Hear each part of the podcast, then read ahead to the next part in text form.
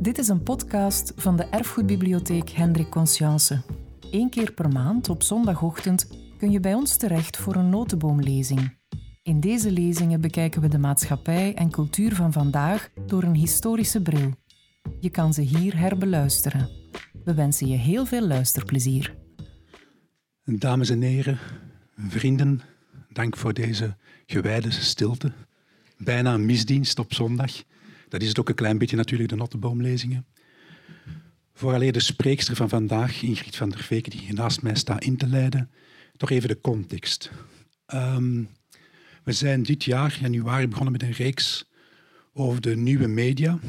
En eigenlijk een vergelijking tussen de, het nieuwe medium, het boek in de 16e eeuw, met alle mogelijke gevolgen daarvan, en dan de digitale media, die we, waar we zelf dan getuigen van zijn de voorbije jaren. En er is zo eigenlijk één begrip dat is komen bovendrijven in al die lezingen. Dat is fake news. Vandaar ook mijn besluit om het tweede deel van de lezingen, dus vanaf heden tot december, te wijden aan journalistiek en waarheid.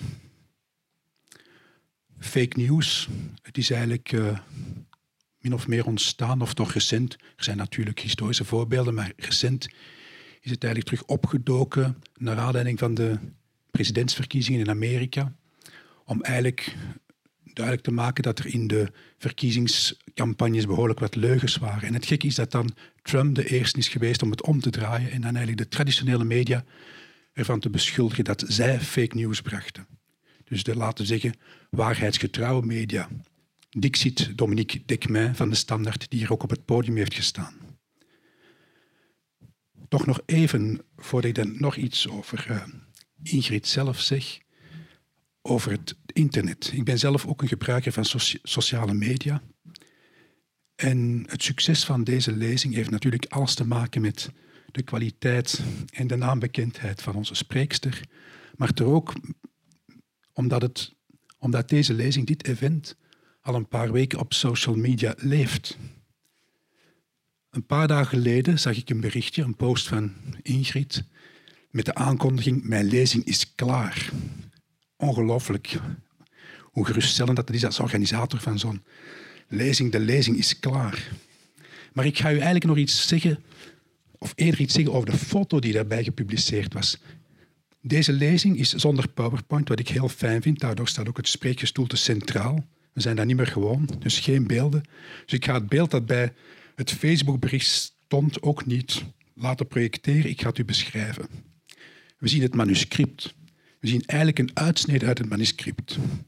Twee pagina's. Op die twee pagina's ligt een bril en een pen. Allicht is het de titelpagina van het manuscript en daar staat heel duidelijk centraal waar met een vraagteken. En dan daaronder ligt nog een blad en dan kun je ook een paar dingen lezen. Opnieuw de titel van deze lezing, Waar is waar? Vraagteken. En helemaal onderaan, is misschien de slotzin van de lezing, vandaar het vraagteken. En onbewust, de bril en de pen liggen eigenlijk ook in de vorm van een vraagteken. Een beetje beeldanalyse. Ik wil dan graag iets zeggen natuurlijk over Ingrid van der Veken zelf.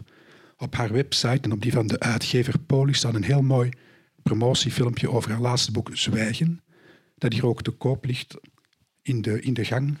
Misschien hebt u het al gezien. En in het filmpje vertelt ze ongelooflijk fijn en bondig over haar schrijverscarrière. Hoe dat ze eerst journaliste, als journalist is begonnen, columniste, en dan eigenlijk vrij laat is gedebuteerd. Ondertussen een tiental boeken heeft geschreven, waarvan dan Zwijgen werd ge, gepromoot in het filmpje. En één zin, zinnetje viel mij dan meer op in, in, in, in die ongeveer tien minuten durende video, waar ze zegt, elk boek begint met een vraag. Dus deze lezing, de titel is Waar is waar? Het zou kunnen zijn Waar en vraagteken. De eigenlijke uitnodiging voor deze lezing is gekomen naar aanleiding van een reeks in Apache, dus een internettijdschrift van Karel van den Broek, waarin zij een aantal boegbeelden tenoren van de Vlaamse journalistiek heeft geïnterviewd. Een aantal van die mensen hebben hier ook nog op het podium gestaan. Ten slotte, ik heb Ingrid leren kennen in een historische context. Na de Napoleon-voorstelling van en met Bart Fallot in de Rome in Borgerhout. En ik ben heel blij om hier graag opnieuw te verwelkomen in deze historische context van de Notteboomzaal. Ik geef haar graag het woord.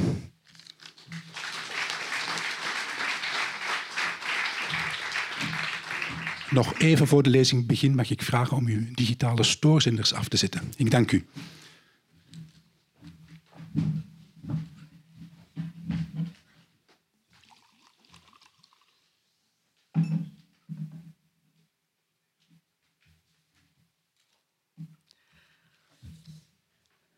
Goedemorgen, of moet ik zeggen goedemiddag, hangt er vanaf hoe matinaal u bent.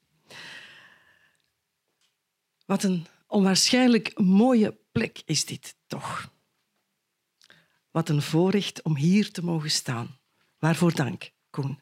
En iedereen van de Erfgoedbibliotheek. En wat fijn dat u daar zit. Zo talrijk, inderdaad.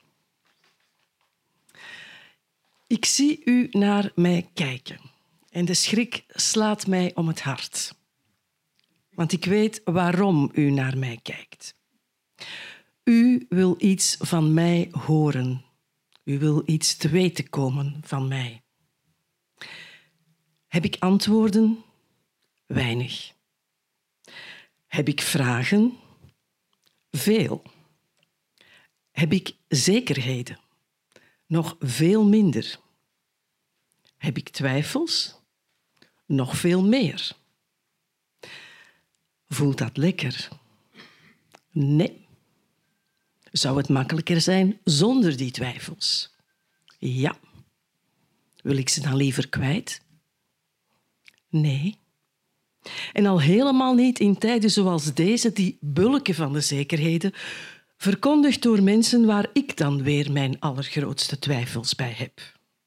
De mensen die zonder verpinken zeggen waar is waar, punt.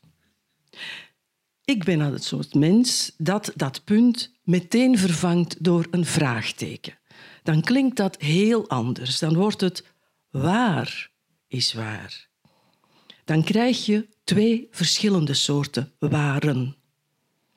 De een staat voor waarheid, de ander voor de plaats waar die te vinden is.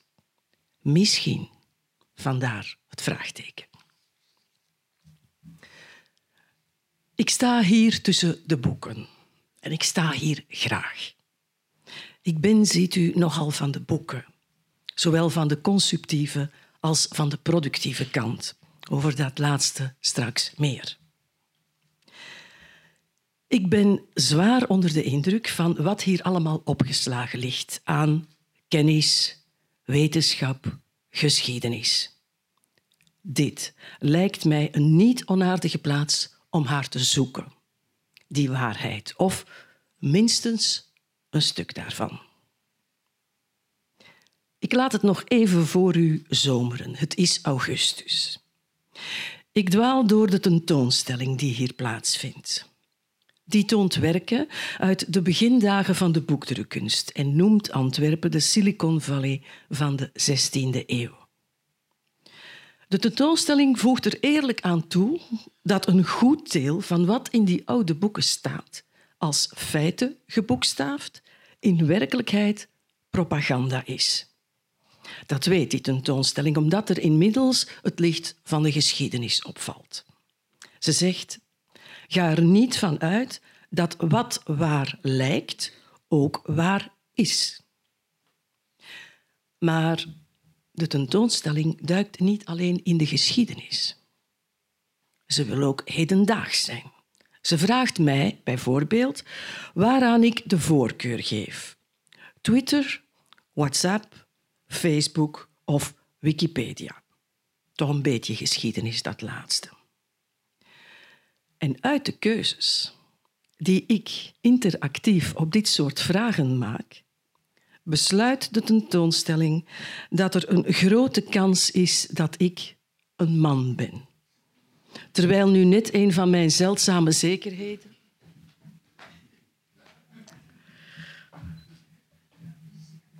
Dus ik bedoel maar.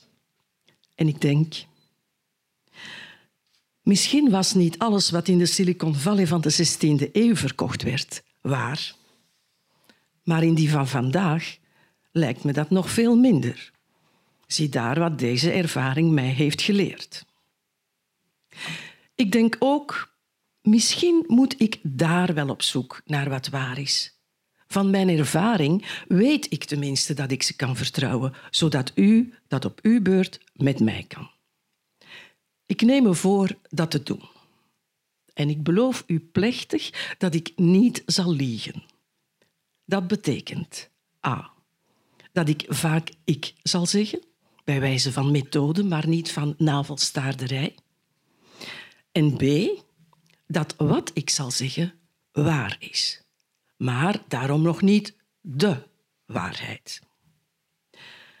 En om dat ik zeggen toch een beetje tegen te gaan en een beetje dichter bij die waarheid in de buurt te komen, bestaat er nog een methode. Ze heet meervoudig bronnenonderzoek. En ik neem me voor ook daar aan te doen. Dus zal ik, ook dat beloof ik plechtig, ook anderen aan het woord laten. Zullen we beginnen?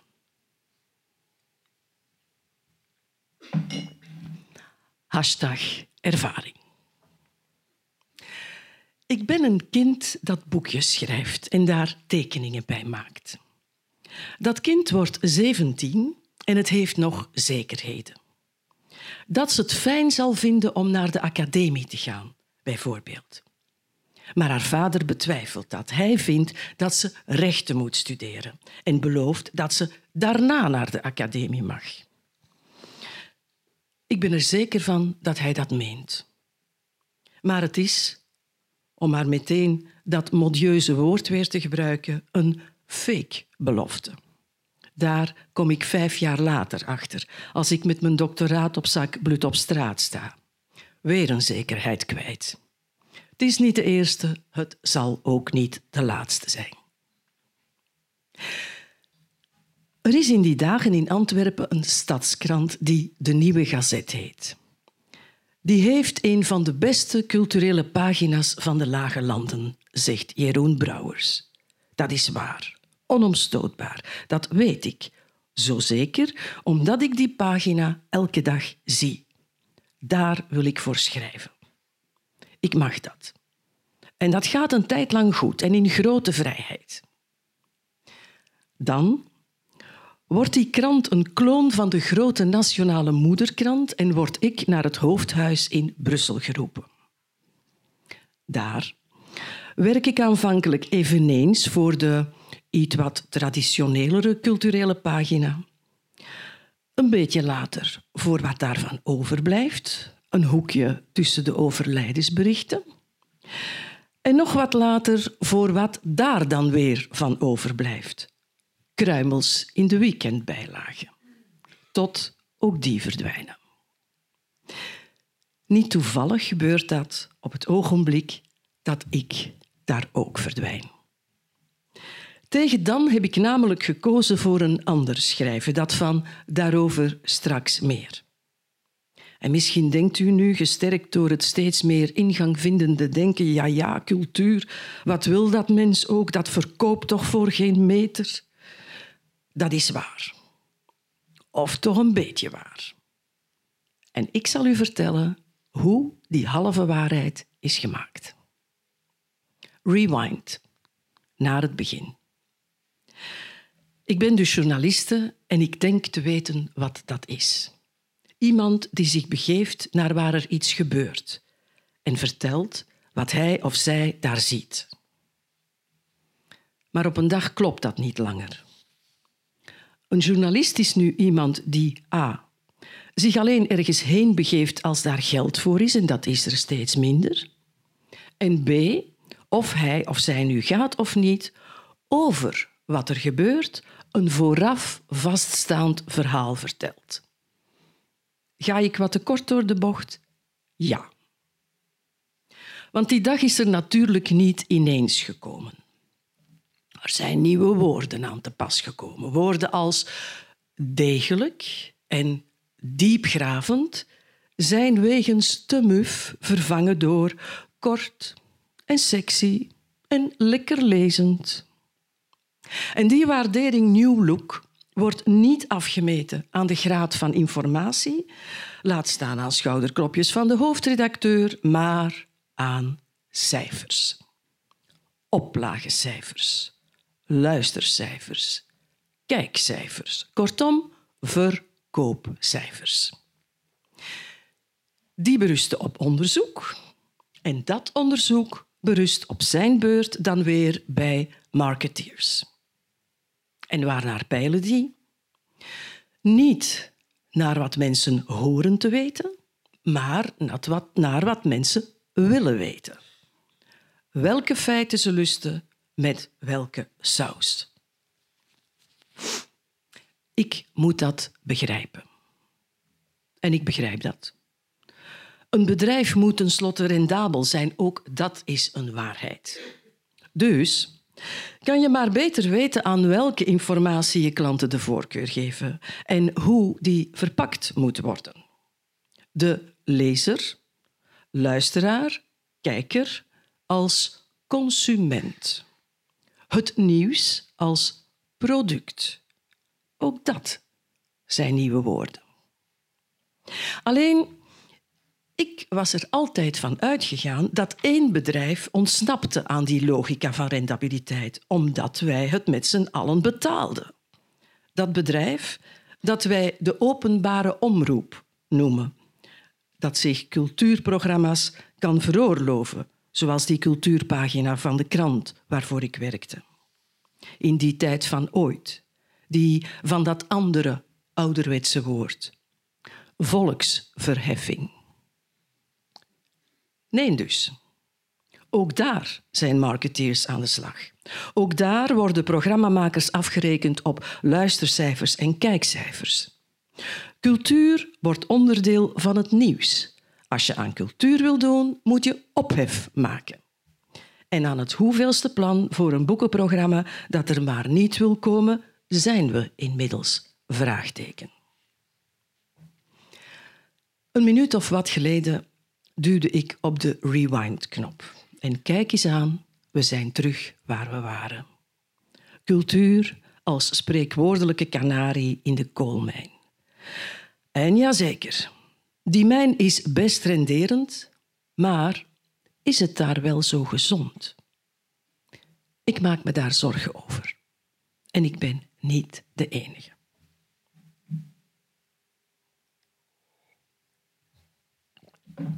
Hashtag ervaring. Ik ben intussen volop van dat andere schrijven, dat van daarover later meer. Maar een eerder schrijven verleer je nooit als iets me erg hoog zit.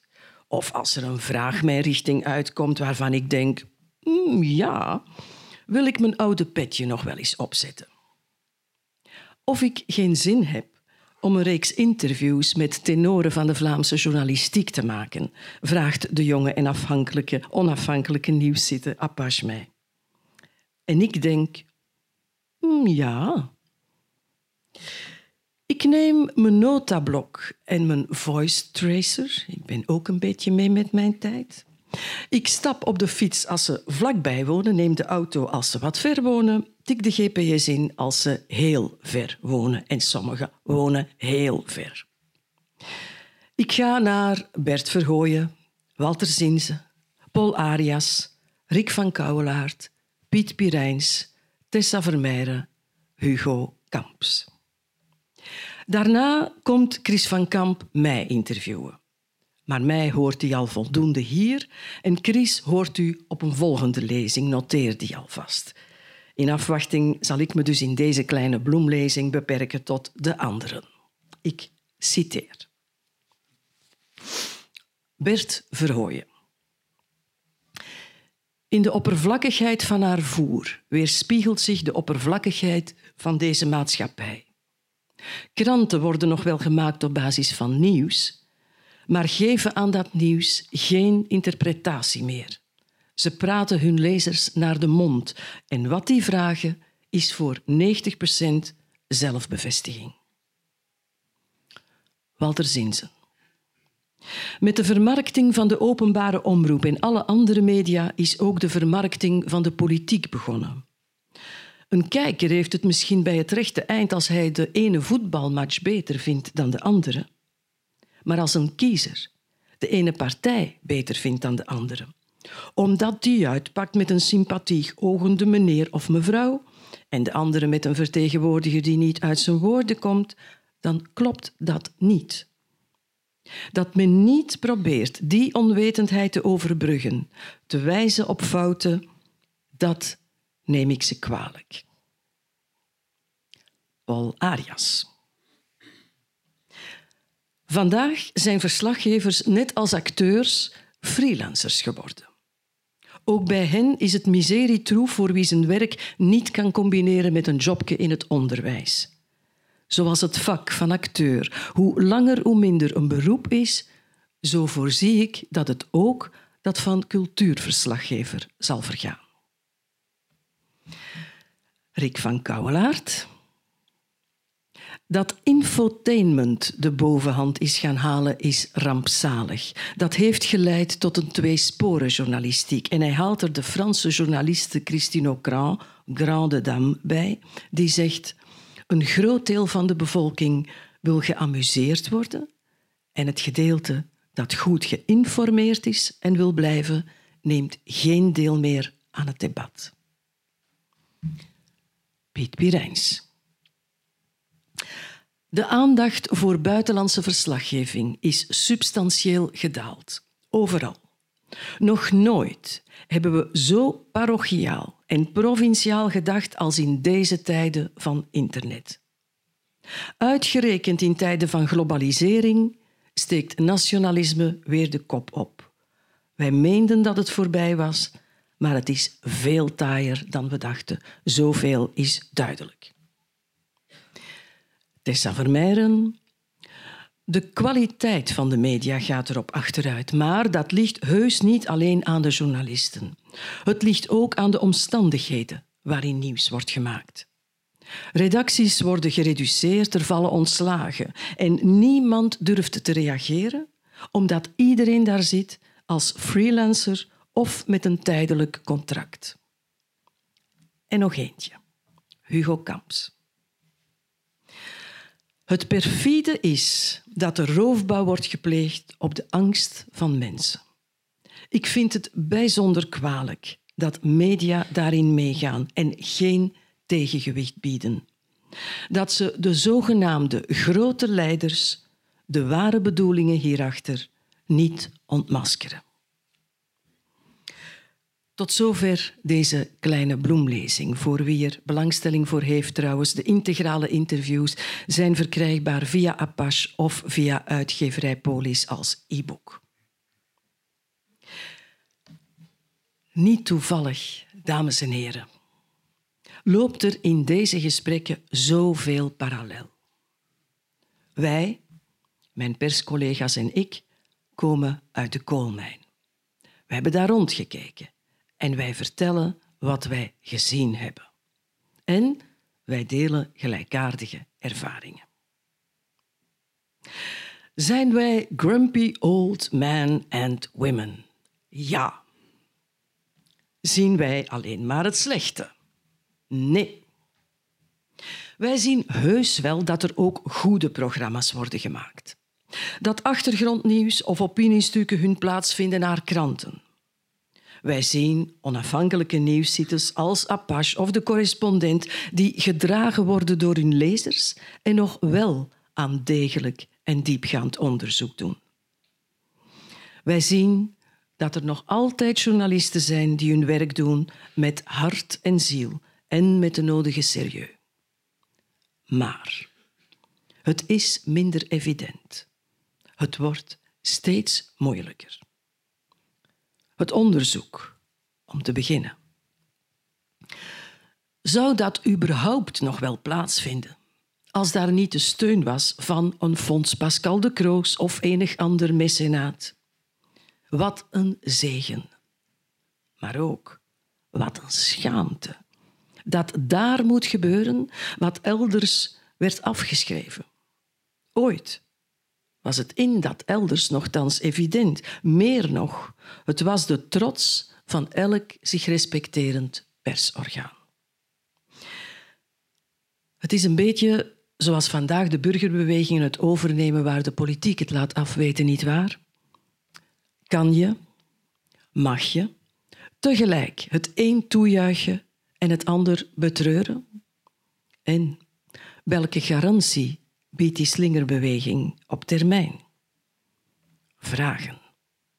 En er komen er meer. U was gewaarschuwd.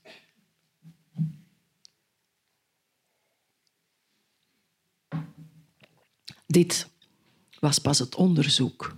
Nu de journalisten. Hashtag ervaring. Ik heb ze zien gaan, de oude. En ik heb ze zien komen, de jonge. Hopend op een vaste baan, desnoods genoegen nemend met een slecht betaald en beschermd freelance statuut. Vers van de personalisten, met een voltijds werkende partner en twee kleine kinderen en een op afbetaling gekocht huis. Die evenmin als hun voorgangers op een uurtje kijken, maar die, in tegenstelling tot die voorgangers, wel bereid zijn te vertellen wat producent en consument willen dat ze vertellen, omdat ze het anders helemaal kunnen vergeten. En wie zal dan dat huis afbetalen of opdraven voor de crash of de school, waar ze hoe dan ook pas toekomen aan het eind van de nabewaking, aangezien wat kort en sexy en lekker lezend is, voorrang heeft op kinderen? Ik heb ze zien gaan, de oude journalisten. Maar niet alleen omdat ze te oud of te duur waren. Omdat ze konden of durfden wat veel van hun jongere collega's niet meer kunnen of durven. Je kritisch opstellen, de tijd nemen, doorgraven, lastpost zijn, zeggen. Wanneer redactiechefs van tevoren bepalen wat er in je stuk zou moeten staan. Gasten, ik ben niet eens vertrokken en jullie maken het al. De uitspraak is niet van mij, maar van Marijke Libert, ervaringsdeskundige met 30 jaren op de teller. Ze komt uit een interview met haar in het laatste nummer van De Journalist, het ledenblad van de Vereniging van Vlaamse Journalisten. Marijke is pakweg een generatie jonger dan de tenoren die ik sprak. En dat is in deze context niet onbelangrijk. Want in datzelfde interview staat verderop nog dit. Ik hoor van journalisten op redacties dat het nu nog allemaal veel straffer is. Dat ze complete scripts meekrijgen, omdat alles precies moet passen in een omlijnd concept.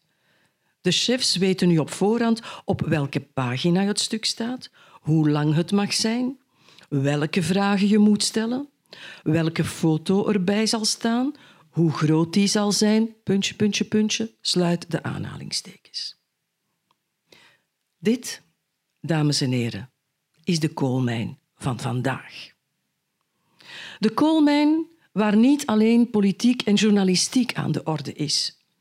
Getuige de site van de prestigieuze London School of Economics, waar zo pas twee jonge academici schetsen hoe solide academisch onderzoek het voortaan aflegt tegen stukken die enkel worden geschreven voor provocatie en controversie. En hier komen de vragen. Als dit het nieuwe normaal wordt, waar is dan de dag dat niemand daar nog bedenkingen bij zal hebben? Geen marketeer, ah nee, uiteraard niet. Maar ook geen uitgever of chef. Geen jonge of minder jonge journalist. Geen lezer of kijker of luisteraar. Geen academicus. En wat komt er van de waarheid dan nog aan bod?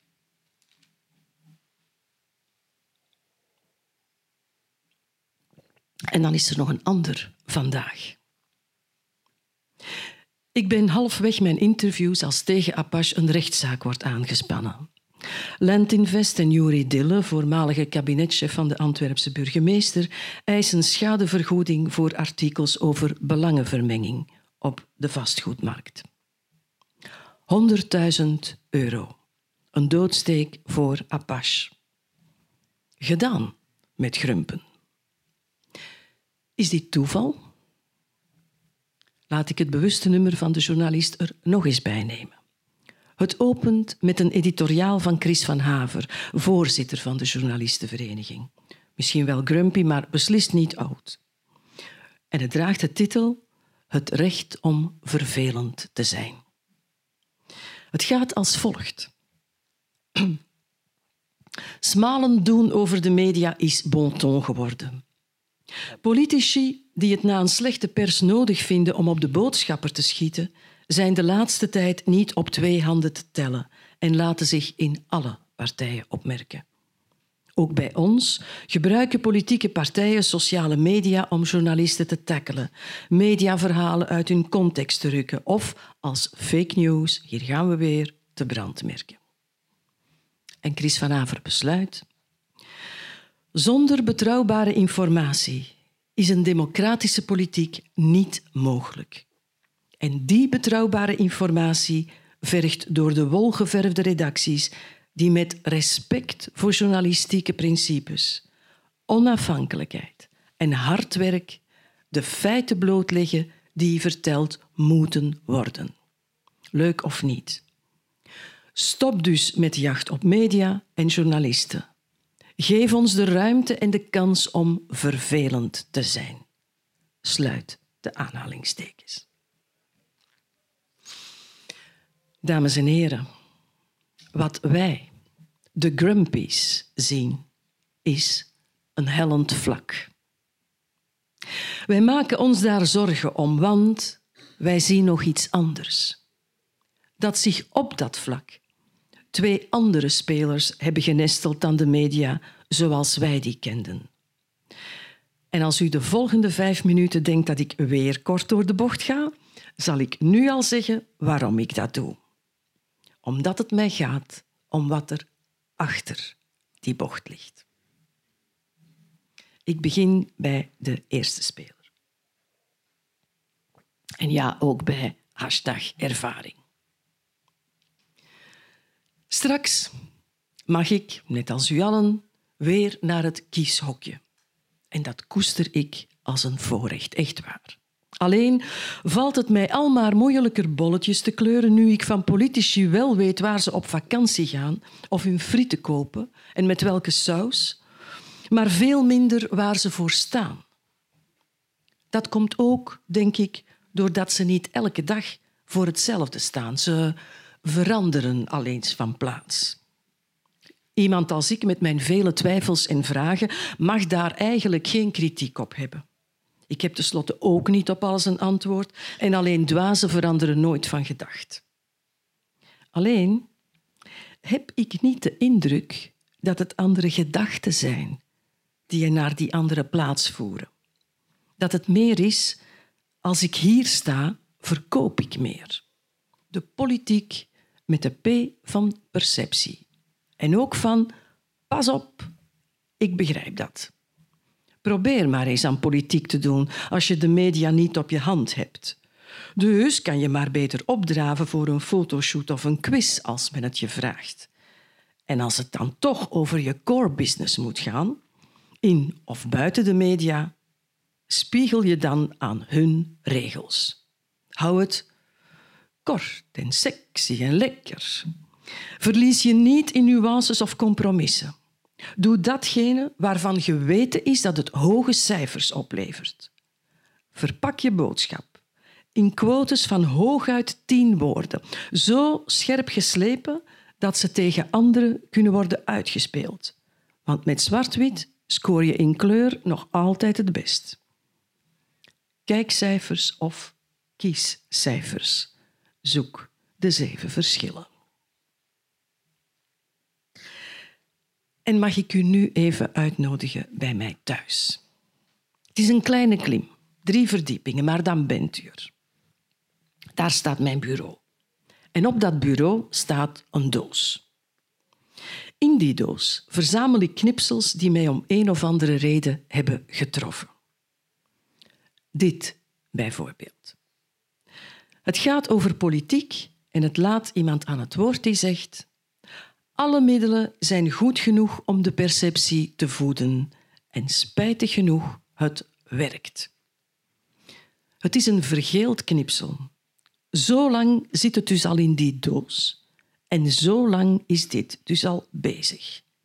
En die iemand, dames en heren, is een marketingstrateeg. En dat is familie van die marketeers waar ik het eerder over had. Weet u nog? Toen het nog niet ging over de politiek, maar over de oude media. Toen het vlak zachtjes aan begon te hellen.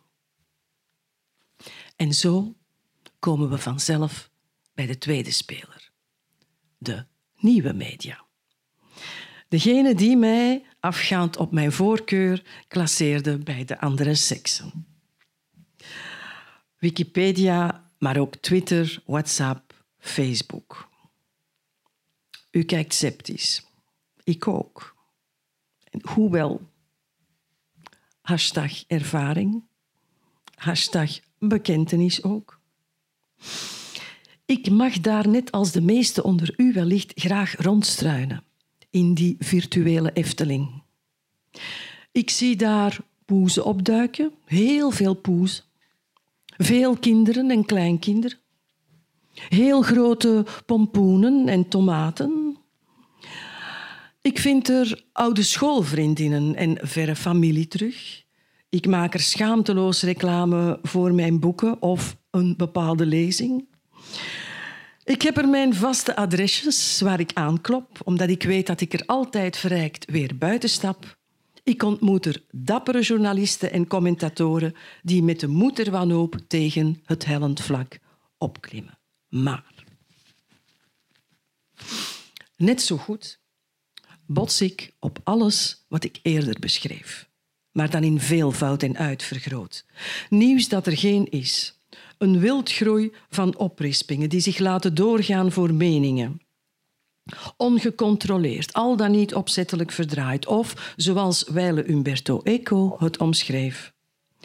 Sociale netwerken hebben recht van spreken gegeven aan legioenen imbecielen die vroeger alleen maar hun zegje deden op café naar een glas wijn en zo geen kwaad berokkenden aan de gemeenschap.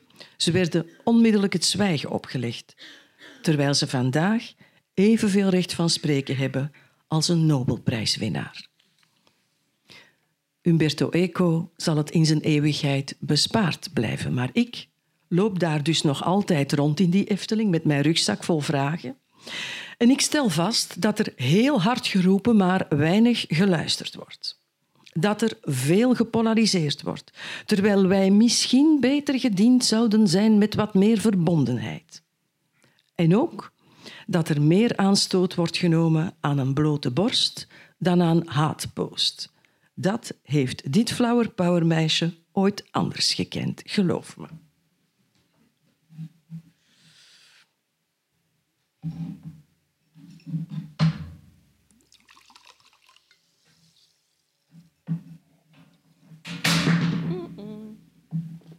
Niet erg. Mijn Efteling. We zijn er terug. Mijn Efteling, dames en heren, is een onuitputtelijke bron van zowel informatie als desinformatie. En hoe kan het ook anders? Hier hoef je niet terug te vallen op ervaring. Niets te weten om de grootste onzin te verkopen. Hier kan iedereen journalist of politicus zijn. Hier hoef je niet eens jezelf te zijn. Ik maak mijn rugzak open. Haal er de vragen uit. Moet ik dat heerlijk of vreselijk vinden, zoveel vrijheid? Is dit een doorgedreven vorm van democratie? Heeft Eco gelijk of is hij hooghartig? Maar toch vooral, wat is waar en onwaar in dit onoverzichtelijke dal van echte en valse feiten en identiteiten? Ik ben, ziet u, nogal gesteld op geschiedenis, zoals bij dat daarover straks meer zal blijken. Ik kuier nog wat verder. Ik bots op een interview waarin Salman Rushdie zegt... Als Google ten tijde van mijn fatwa had bestaan, zou de agressie tegen mij zich zo snel hebben verspreid dat ik geen schijn van kans had. Ik denk dat Salman Rushdie gelijk heeft. Ik denk dat er nog veel meer is dat anders geen schijn van kans zou hebben gehad. Maar laten we toch niet vergeten dat het zondag is, dames en heren. En ja, misschien tekent zich zoiets af als een hellend vlak. En er is de politiek en er zijn de nieuwe media. Dat is allemaal waar. Maar al bij al hebben wij het goed. Dat is net zo goed waar. Daar bent u het beste bewijs van.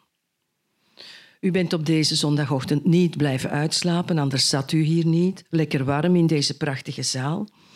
Misschien hebt u al een koffietje en een croissantje tot u genomen. Sinds straks wacht u nog een glaasje en dan is uw zondag nog maar half weg. Wij hebben het goed. En wat meer is, wij kunnen nog altijd zeggen wat we willen. Ook dat is waar. Anders stond ik hier niet te grumpen. Kortom, het kan allemaal, het kon allemaal veel erger. En wat volgt is daar dan weer het beste bewijs van. Hashtag ervaring. Deze speelt zich af in de nadagen van die bewuste fatwa tegen Salman Rushdie. Ik ben intussen van dat andere schrijven en verder van wat ik eigenlijk altijd al was, van de nogal solidaire soort en niet zo van onder de kerktoren. Ik word bestuurslid van PEN, de wereldwijde uh, auteursvereniging sorry, die opkomt voor vrijheid van mening en auteurs die daarom vervolgd worden. PEN heeft Salman Rushdie helpen onderduiken. Het gaat hem nu wat beter en 9-11 is daar nog veraf. Wij bij PEN denken dat het mooi zou zijn een plek te hebben waar zulke auteurs terecht zouden kunnen, voor het geval dat je weet maar nooit. Wij zijn geen luxe clubje, dus gaan wij aan de slag.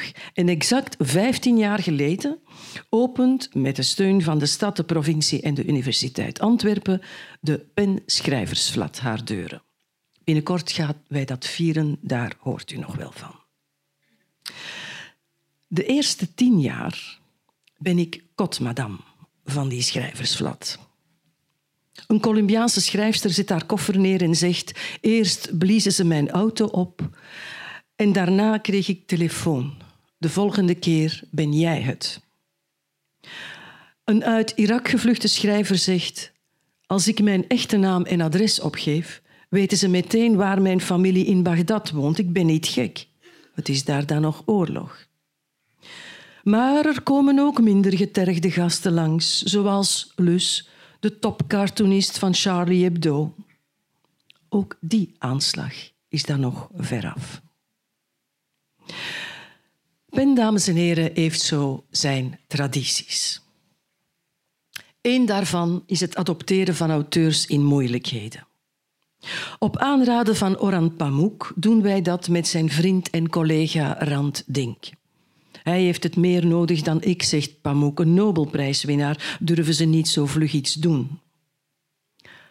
Rand is amper geadopteerd als hij voor de deur van de krant waarvoor hij schrijft wordt doodgeschoten. Zijn nieuwjaarswensen voor 2007 bereiken ons postuum. Het Turkije van vandaag is daar nog veraf. Ik kom daar nog op terug.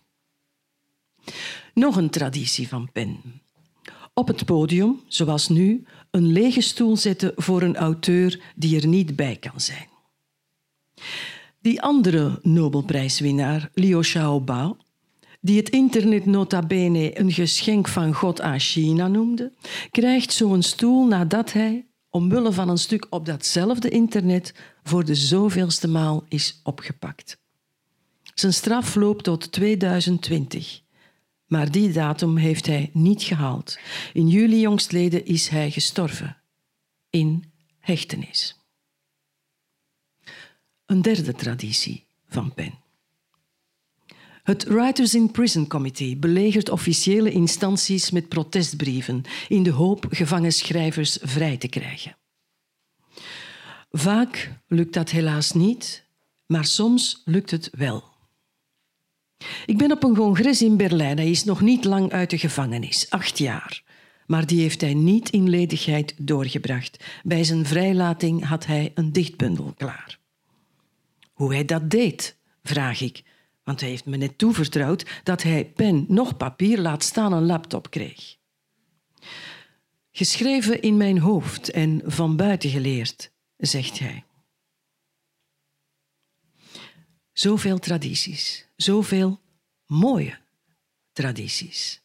En desondanks stel ik vast dat er de jongste tijd meer en meer brieven moeten worden geschreven, dat hier veel, heel veel lege stoelen zouden kunnen staan.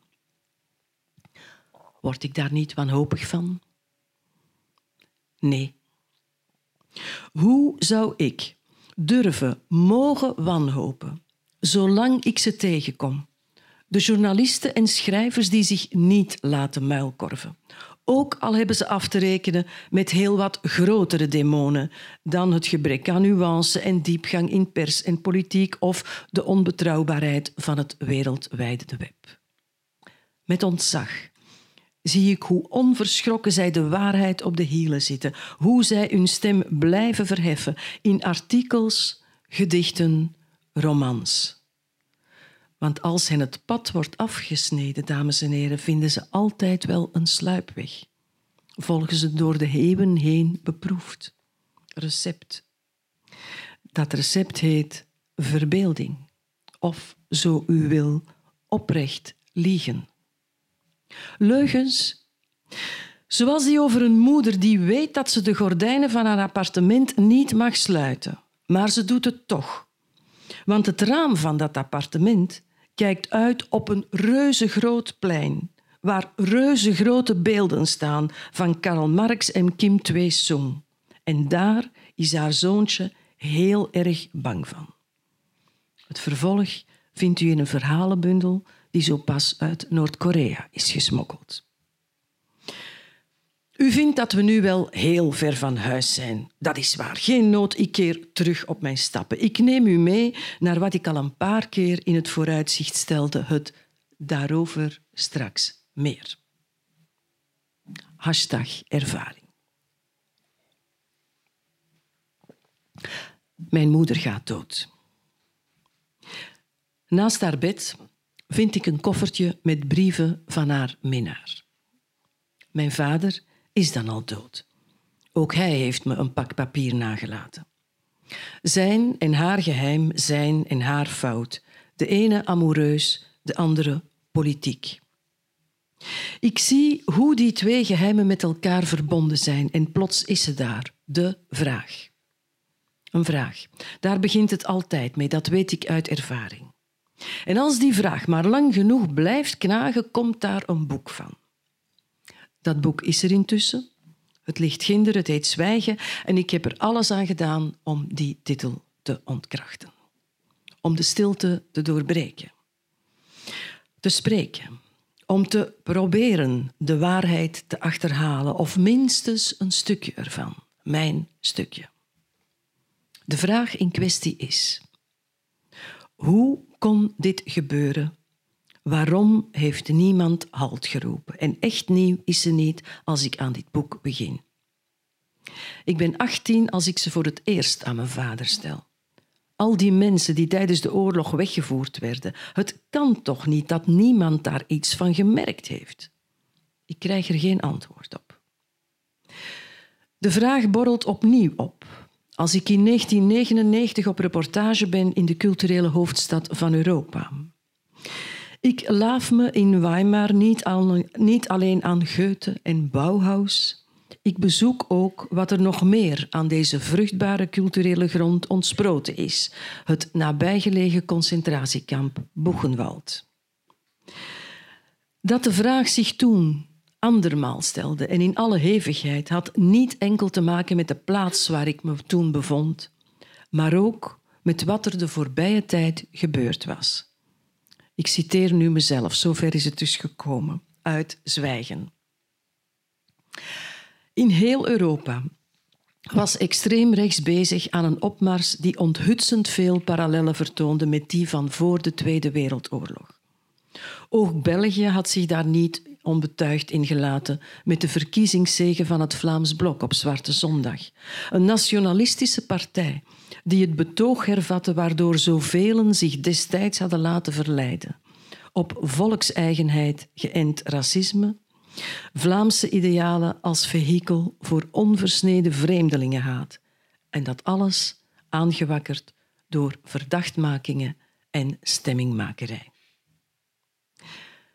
Zwijgen, dames en heren, is niet mijn eerste boek. Ik herken het patroon. Het begint met een vraag en als schrijvend zoek ik daar een antwoord op. Dat is nu niet anders, maar bestaat er in dit geval wel zoiets als één sluitend antwoord? Is geschiedenis niet onvermijdelijk een wisselwerking van factoren? En is het dan niet belangrijk die vraag te benaderen langs zoveel mogelijk kanten? Ik begin te lezen, ik duik in archieven, ik praat met mensen. Voor een stuk ontdek ik waaraan mijn vader zich schuldig heeft gemaakt. Geen zware oorlogsmisdaden, oef, wel de foute kant gekozen. Voor een stuk ontdek ik ook waarom hij die keuze heeft gemaakt. Ik probeer dat te begrijpen en zelfs dat doe ik voor een stuk. Maar één ding begrijp ik niet weiger ik te begrijpen. Omdat het mij heel, heel kwaad maakt. Dat door dat zwijgen hele generaties de lessen worden ontzegd die uit de geschiedenis kunnen, moeten worden getrokken. Dat daardoor ondergronds en hoe langer hoe meer ook schaamteloos bovengronds kan voortkankeren wat het niet nooit zou mogen. De Zwarte Zondag van Angela Merkel is dan nog veraf. De partij waarover ik het had en die vandaag haar 40ste verjaardag viert, heeft dan nog haar oorspronkelijke naam en niet de nieuwe. Een boek, dames en heren, schrijf je niet enkel in de maanden dat je het schrijft. Je schrijft het met alles wat je hashtag ervaring hebt meegemaakt. Het wordt mij snel duidelijk dat wat ik eigenlijk al veel vroeger wist, namelijk dat, ik wil, dat wat ik wil vertellen niet alleen gaat over mijn vader en mijn zwijgen, maar om het veel grotere zwijgen. Dat van wie spreken kan, zonder vermoord of gevangen genomen te worden, zonder bedreigd te worden aan de telefoon, zonder zich zorgen te maken om ouders in het oorlogsgebied, het gaat om het zwijgen van wie niet zou mogen zwijgen. Waarom niet? Omdat zwijgen betekent dat je je niet meer afvraagt waar waar is. En ja, ik heb veel twijfels en weinig zekerheden. Ik weet niet of er zoiets bestaat als de waarheid. En nog veel minder of die op één enkele plaats te vinden is. Maar ik geloof wel dat het je niet ontslaat van de plicht haar te zoeken. En ook dat mensen bij gevolg niet alleen geëntertained, maar ook geïnformeerd moeten worden. Kijk eens aan, toch een zekerheid, een van mijn zeldzame. Ik ben niet de enige die ze heeft. In mijn doos met citaten belandt tijdens de aanloop tot deze lezing ook dit. Opende aanhalingstekens. Voor ons wordt het hoe langer hoe moeilijker om met jonge mensen te praten. We voelen dat als onze plicht en tegelijk als een risico. Het risico dat we als een anachronisme worden beschouwd, dat er niet naar ons geluisterd wordt. Maar er moet naar ons geluisterd worden.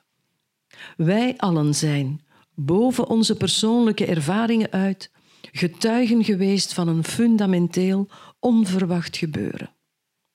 Fundamenteel juist omdat het zo onverwacht was, omdat niemand het had voorzien. Het is gebeurd, tegen alle verwachtingen in. Ongelooflijkerwijs is het gebeurd dat een heel volk, een beschaafd volk, dat de bloei van Weimar nog maar juist achter zich had, zich achter een charlatan schaarde om wie men nu alleen nog maar kan lachen. En toch is hij gehoorzaamd en bejubeld tot de catastrofe toe. Het is gebeurd en het kan dus weer gebeuren. Dat is de kern van wat wij te zeggen hebben. Sluit de aanhalingstekens. Het zijn de woorden van Primo Levi, Joods-Italiaanse schrijver en een van de Auschwitz-overlevenden. Vallen ze u ook op, de echo's die hierin doorklinken? Van Hitler en Weimar, van spreken met jongeren en de noodzaak te getuigen, van een volstrekt onverwachte ommekeer in het hart van de beschaving, en ziet u bij de omschrijving van de lachwekkende charlatan, in het Engels heet het A buffoon whose figure inspires laughter, ook dezelfde man voor u? Als ik op 9 november 2016 de radio aanzet, hoor ik wie de nieuwe president van Amerika wordt. Iemand die het als geen ander in zich heeft te zeggen wat mensen willen en niet wat ze zouden moeten horen die praat in tweets. En die, wie het niet met hem eens is, leugenaars noemt, pers en kunstenaars voorop. Iemand die, wanneer neonazis op straat komen en een wagen inrijdt op de tegenbetoging, zegt dat je ook eens naar alt-links moet kijken in plaats van naar alt-rechts. En die, als een journalist daarop een vraag stelt, zegt dat die journalist moet zwijgen. Iemand van nu, die net als de buffoon van toen bewierookt wordt. Die een poosje later, tijdens een andere persconferentie, het woord geeft. Nee, natuurlijk niet aan een journalist, maar wel aan een predikant. Waarna die op zijn beurt God dankt omdat die Amerika Donald Trump heeft geschonken. Incredible. Ongelooflijk. Ook dat echoot in het citaat van Primo Levi. Maar is het al niet langer ongelooflijk? Veel dichter bij huis. Het is 15 juli 2016, haast tien jaar nadat Randink is doodgeschoten. In zijn Istanbul vindt een staatsgreep plaats tegen president Erdogan. Dat is niet zoals het hoort, want president Erdogan is democratisch verkozen. Een maand later zijn er volgens officiële cijfers 40.000 mensen opgepakt en meer dan de helft formeel gearresteerd. Dat is wel zoals het hoort, zegt president Erdogan, want dissidente stemmen brengen zijn democratie in gevaar. Twee maanden later zijn 110.000 ambtenaren ontslagen en meer dan 100 media verboden, waaronder tientallen kranten en televisiestations. Het wordt al maar makkelijker om enkel officiële cijfers over te houden. Het zoeken naar de waarheid te vervangen door het opleggen van een waarheid. Een jaar later is het curriculum van het middelbaar onderwijs in Turkije herzien. De evolutieleer is geschrapt en er is minder aandacht voor Atatürk, grondlegger van de republiek. Wetenschappelijk is te moeilijk geschiedenis aan herziening toe.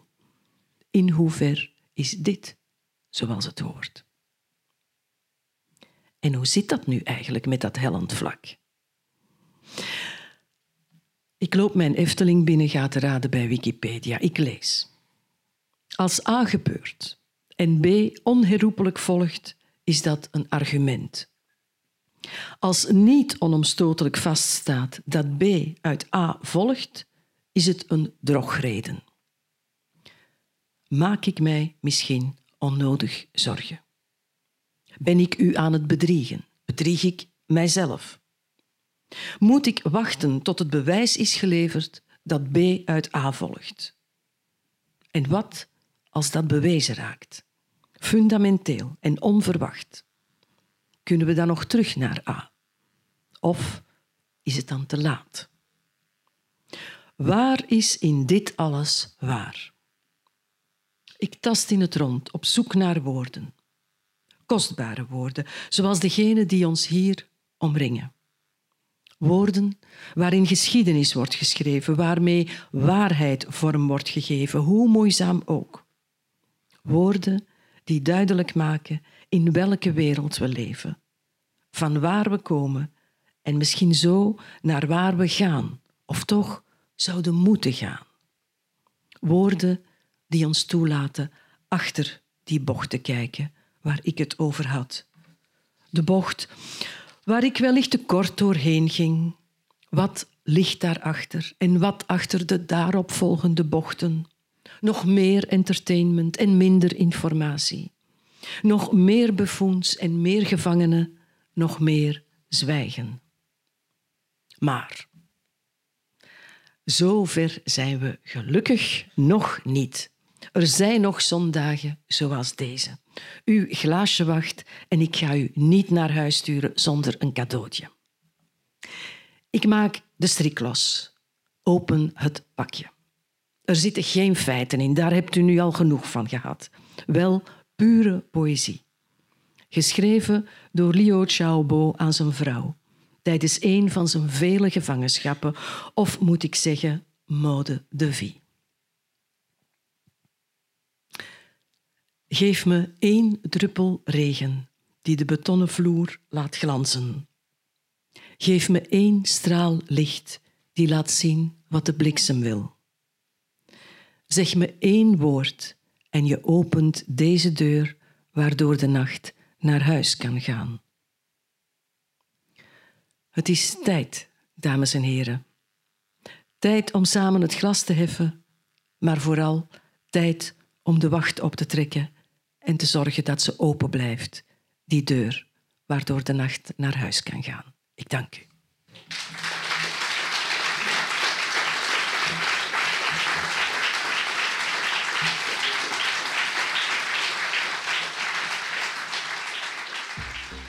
Je luisterde naar een podcast van de Erfgoedbibliotheek Hendrik Conscience.